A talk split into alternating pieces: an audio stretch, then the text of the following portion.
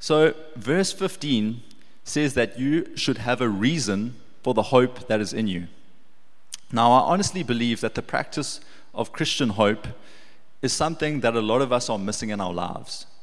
And we would be far more joyful, resilient, and effective Christians if we indulged in a bit more hope. So we often use the word uh, hope in a very uncertain sense. So we wish for something that is unlikely to happen, but biblically the word is used in a much more certain sense. Uh, something hoped for is something that is guaranteed to come. It's coming in the future without a shadow of a doubt, but it just hasn't materialized yet. So the Oxford Dictionary uh, defines hope like this To hope for something is to look forward to it with desire and reasonable confidence. And this definition shows us two indispensable elements of hope, and they are desire and confidence. So, for hope to take effect, we need to be passionately longing for the object we are hoping for, and we also need to be unshakably confident that it's going to come to pass. So, as Christians, hope is indispensable to our lives here on earth. But in addition to that, it is also the solid bedrock for evangelism. So that might sound strange, but I want to show you why. So, without a deep experiential knowledge of our hope, not only will, be, not only will we be given to despair in our everyday lives, but also our witness to unbelievers will be hollow, it's going to be fake, and it's going to be ineffective. But even more likely than this, there will probably be no witness to Christ in our lives at all. So, a lot of us, we put off God's promises um, as something we'll get to much later in life when we're on our deathbeds. And we don't spend time meditating on the extravagance and the eternity that has been guaranteed to us. So I think that's maybe because some of us, we actually feel guilty when we look at Scripture and we see what God, like the amazing, lavish life that God is promising us. And we, we kind of blush to look at it. But as we do that, we're really missing out on something so precious and something that's meant to fuel us. So we often be like, oh no, we're more pious than that. We've got so much work here to do in this fallen world that we ignore those things. But others of us, and sometimes I, definitely fall into this category, we simply do not believe those promises fully.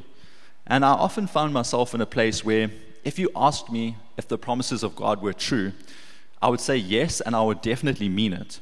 But if you bore down deeper into the interior of my heart where those deep attitudes and patterns of my life are working out, you'll see that I'm not truly believing these promises. I'm not acting on them.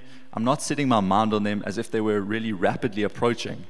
And I think the result is many Christians are living like people with really no hope.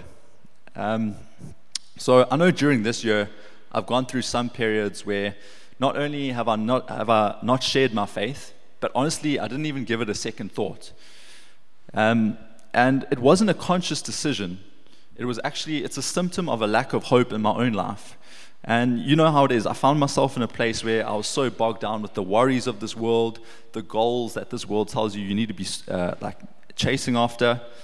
And with that in mind, it didn't even register that I had an eternal hope. So, needless to say, if we're going to reach people with the gospel, this is something that has to change. So, firstly, before we start, Okay, we need to know what our hope actually is. We need to question do we understand what is the heart of our faith? And the scriptures call this hope gospel, which is an announcement of good news. So the story of humanity begins and it takes a turn when human beings are cut off and they are disconnected from God. And this is a God who encompasses beauty and love and perfection. But instead, us as humans, we choose our own paths and we reject our Creator. And ultimately, we worship ourselves and we hurt others through our pride and our selfishness. And these actions ultimately demand separation from God. And every one of us actually sits under this sentence. And if this sounds like an antiquated idea, I just invite you to search your own heart, as well as look around you in the world at the evil taking place everywhere. And we all have to admit when we do that, something is wrong, something is amiss. But this is where the good news comes in. So God was not content to destroy or separate himself from a rebellious humanity. And instead, he became one of us and he entered our world and he lived a life the way humanity was originally created to live. And he then died a sacrificial death in an exchange where the consequences and the punishment for our sin was taken on by Jesus. So he took our place in this divine courtroom and he brought us forgiveness through his death. He then rose from the dead and he brought new life and reconnection with God for those who are going to be united with him by faith. So, the result of this is that we are now in union with him for all eternity, and nothing, absolutely nothing, is able to take that away from you. And this is our hope it's complete forgiveness and eternal connection and relationship with God. So we need to know, we need to know these things, we need to know what our hope entails before we can offer this to other people. However, knowing these things by themselves, knowing these things as facts, is not enough. They need to be experienced as reality, and they need to be enjoyed, and they need to be treasured as things that are infinitely valuable in our lives. So, for this to take place, God has to move and He has to supernaturally make these facts come alive to us. We have to experience and know the love and forgiveness and the beauty of Jesus, and we need to know where we are going as a result of these things. So, if you read through the New Testament letters, you'll see that perhaps Paul's most go to prayer for believers is something along, something along these lines. And there there are, very, there are different variations of this, but I just want to look at two that come up in the letter of Ephesians. So in Ephesians 3, this is what Paul prays for the church that he knows so well, that he's been looking after, and he knows these people and their struggles. He prays that they may have strength to comprehend with all the saints what is the breadth and the length and the height and the depth, and to know the love of Christ that surpasses knowledge, that you may be filled with the fullness of God. And earlier in the letter, he prays again. He prays that they would have the eyes of your heart enlightened, that you may know the hope to which he has called you. What are the riches of his glorious inheritance in the saints? And it's so interesting to note that this is Paul's number one priority for his people. This is above everything else of, any, of anything that he could pray for the people, for his churches. He prays that they may know their hope first and foremost, because out of that, everything else is going to flow. So, now, how does this affect the sharing of our faith? How does this affect evangelism? If our hope is not living, as Peter calls it, evangelism will be incredibly difficult. So, it either won't happen won't happen at all, or it will be very forced, it will be very hollow. And you'll end up being like a salesperson that is pushing a product that they ultimately they, they really don't believe in. And people will be immediately able to peg that as fake. But on the other hand, if we do start experiencing the glories of our faith and our hope, it really is impossible that evangelism won't follow. And at the very least, even if evangelism is not following, you will have a desire for opportunities to share your hope with people who don't have it. And I just think the clearest sign of our lack of the deep experience of this hope, um, we see this in the content of our conversations. So if you think about it, when you experience a new series or a new movie, or you try out a new sport, or you have a baby, especially people who have babies, all you can talk about are these things. You, you bring it up in every conversation and you'll tell anyone who's willing to listen. And it really just bubbles up out of you because you're experiencing the joy and you're experiencing, you're experiencing the reality of this new thing. So I think it's when we don't want to talk about Jesus, it's often because we're not really experiencing Him and we're not spending time with Him. And this is just a natural result of that. So this means that the fundamental necessity for effectively witnessing to unbelievers it's not a technique and it's not an argument but it's rather falling deeper in love with the God who sacrificed everything for you. It's believing his promises of everlasting life and union with him. And when we do that we'll naturally want people to know about it I think the second thing we see about evangelism in this passage is that Peter assumes non believers will ask you questions. So verse 15 says, Be prepared to make a defense to anyone who asks you for a reason for the hope that is in you. He, assume, he assumes people are going to ask you why you've got hope. So, when I was a young Christian at university, I fell into a very legalistic type of faith. And I was extremely selfish and I was joyless. And honestly, my life looked like exactly the same as everyone around me. And I think the only exception was that I was probably more depressed and I was probably less friendly than the non Christians around me because I thought I had to prove myself to God and I was constantly feeling guilty and trying really hard. And it's just not a good combination. So, in my mind, I thought one of the biggest brownie point earners with God possible has to be evangelism. So I thought to myself, I'm going to evangelize. This is going to get me close to God, which it, it's not going to help with. But upon deciding this, I realized that many people in my res had been around me for some time, and they knew the life I lived.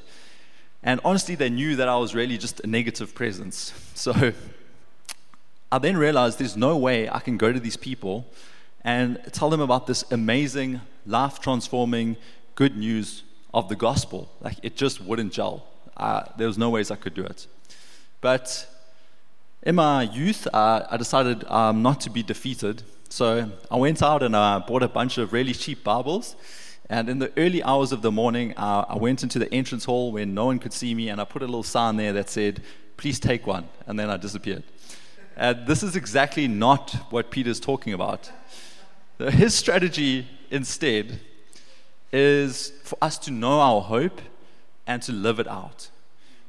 After that, we then we, we wait and we watch and we look out for people who are curious and they're interested in it and they are seeking an answer for what they see.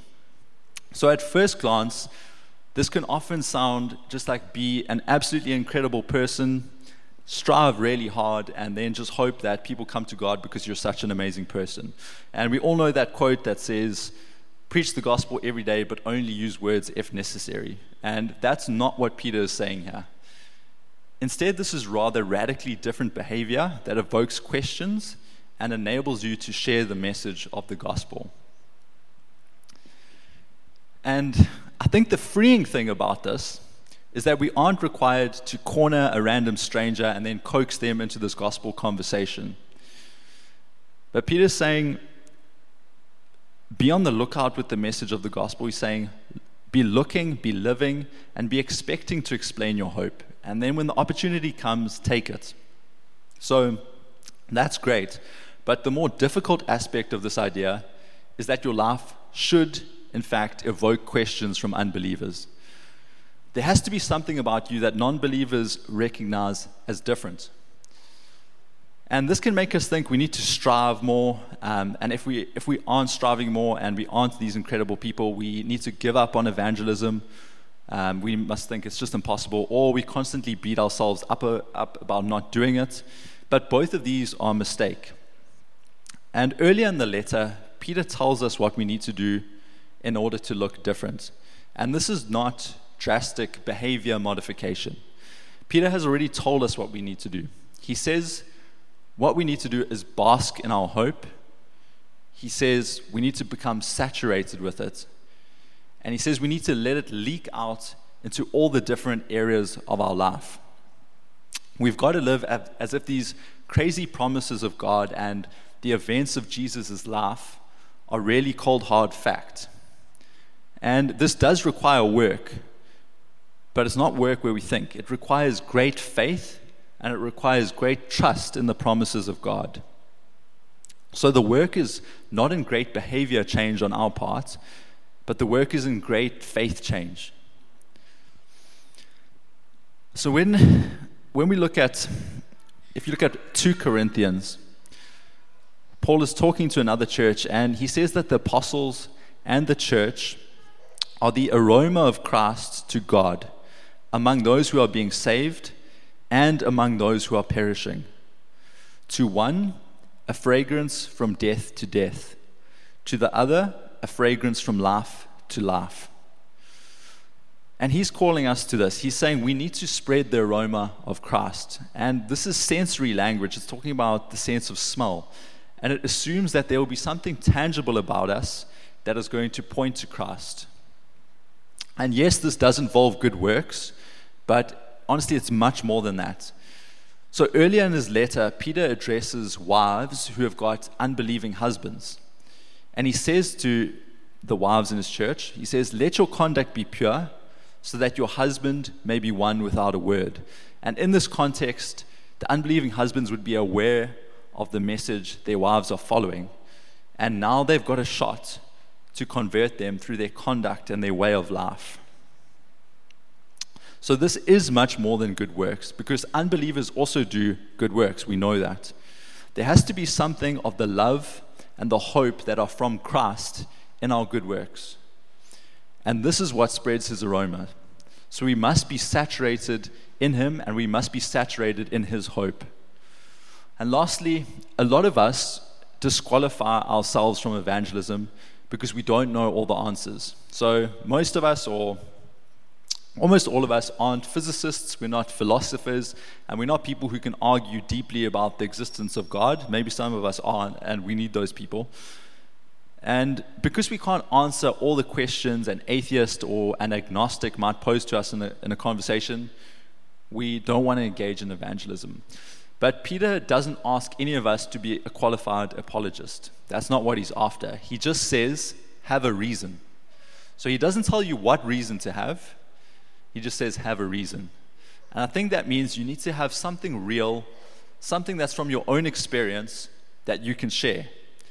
That's really all he's asking you to have. And I think any of us who have walked with God, with Christ, we have that. So it's no use going out and doing all the research, although there is a place for that, 100%, and you may be required to do that. But the first thing that you need to look at doing is how has God changed my life?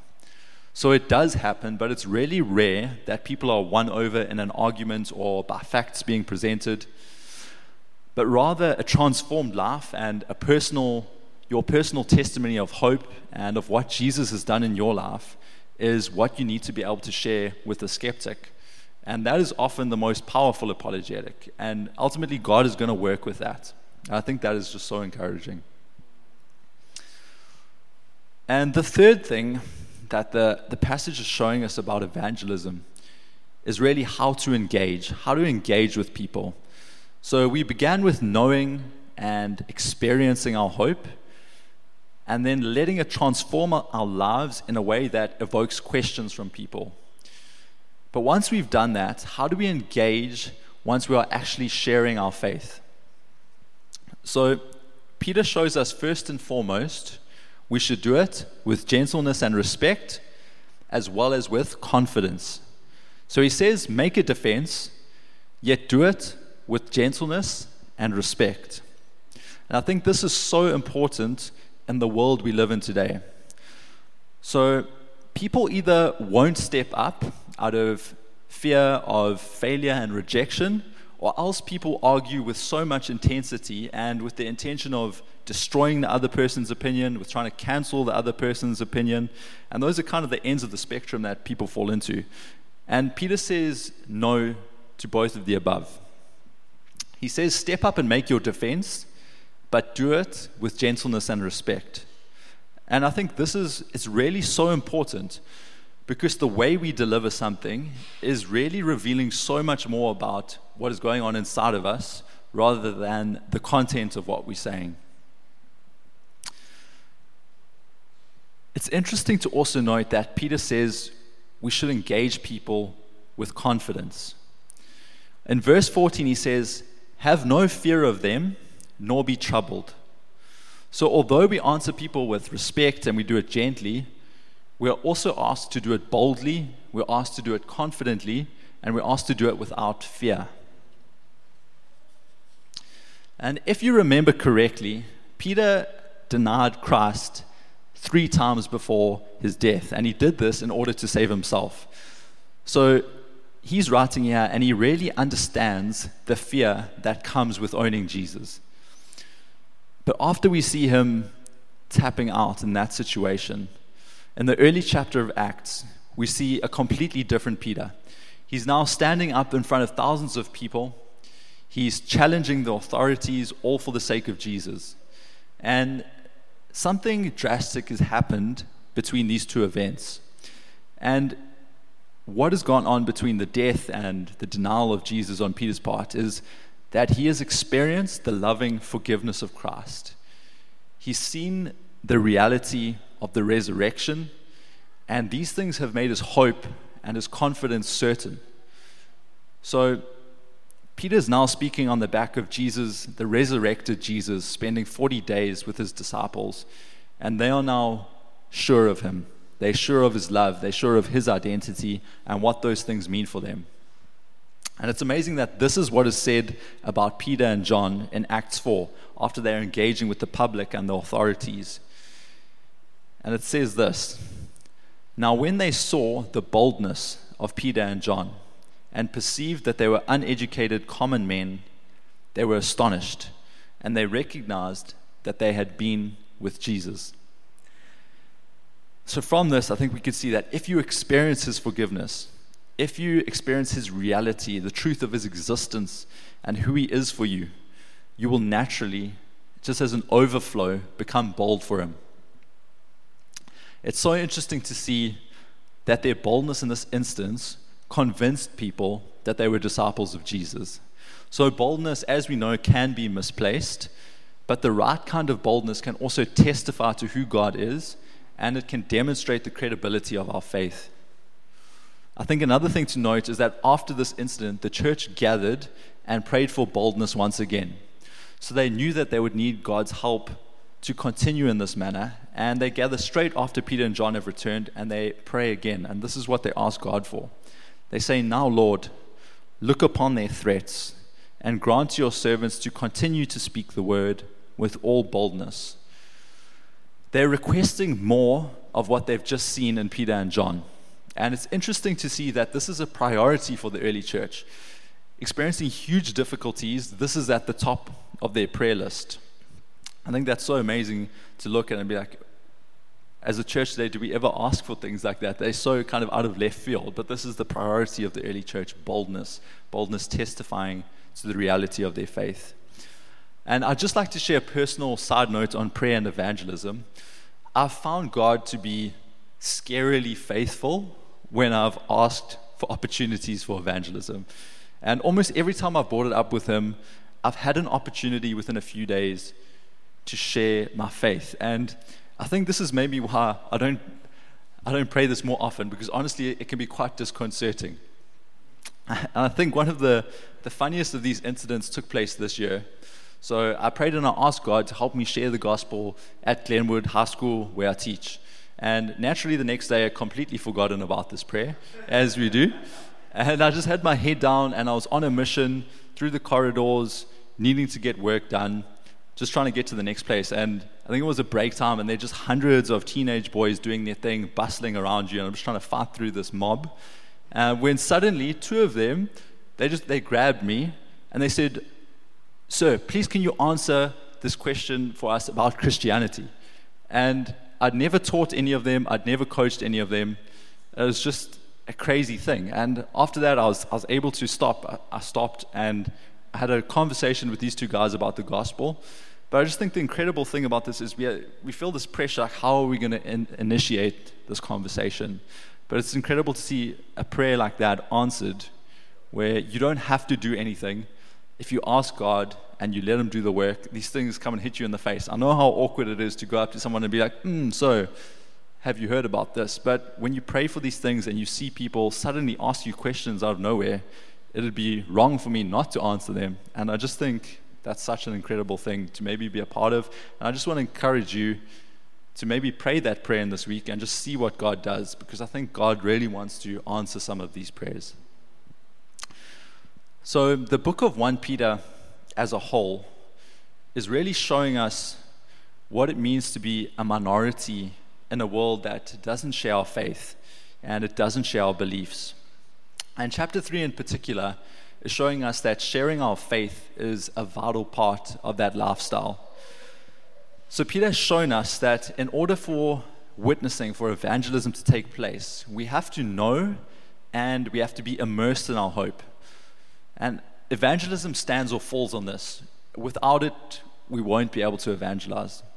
Secondly, we need to live in a way that non Christians question us to find out why. Our lifestyle should be speaking of the gospel. And this flows from the first point. Unless our hope is influencing the way we live, even our good works are going to be hollow. People are going to see them for what they are. And thirdly, Peter shows us that once we are giving a reason for our hope and explaining our faith to people, we should do it with gentleness, with respect, as well as with confidence. And these things will reveal to people the love that is in us, and they'll also speak to the reality of what we believe. So I think it can be so encouraging to look at the stories of how people have come to Christ. And they always involve a willing or an unwilling participant who God uses to write this amazing story of redemption. And when we look at a story like Augustine's, and there are really throughout history, there are hundreds of thousands like his, we see evangelism doesn't have to be forced, it doesn't have to be awkward. And when we look at the scriptures, we see that the scriptures back this up as well. I think that's so comforting. So I would really like to leave us with this encouragement. And the encouragement is that evangelism doesn't hang on you as an individual. So God cares much more about saving people than you do. And really, He's going to do it with or without you. But I think it's such a privilege that He invites us into His work and He asks us to join Him in calling souls to Himself for eternity. What a privilege. So in Acts 18, it's the early days of the church, and Paul is going from city to city and he's spreading this gospel. And he's in the city of Corinth and he's been facing huge opposition. No one is responding to his message and he's really worn down and he's thinking about moving on to the next city. And God visits him in a vision and says to him, Do not be afraid, but go on speaking, and do not be silent, for I am with you. And no one will attack you to harm you, for I have many in the city who are my people. And this is God's charge to Paul in Corinth but it's also God's charge to us in Durban today. He's charging us to go on speaking. He's saying He will be with us. And finally, He's saying He has many people in Durban who are unsaved at the moment, who He wants to save through our witness. So that's what I want to leave you with. It's an encouragement I want to leave you with. I just want to show you that this is possible. It's something we often sweep under the rug because it's difficult, it's awkward. But I think when we push through and we see there's so much beauty, there's so much life in this, and really being a part of these stories is one of the most amazing things you can give your life to. You're going to be a part of God's kingdom advancing, you're going to be part of people coming to know Him, you're going to be part of life breaking out in this world. And it's so possible. And what a privilege to be able to do it. So that's what I would just like to leave you with. Thank you very much.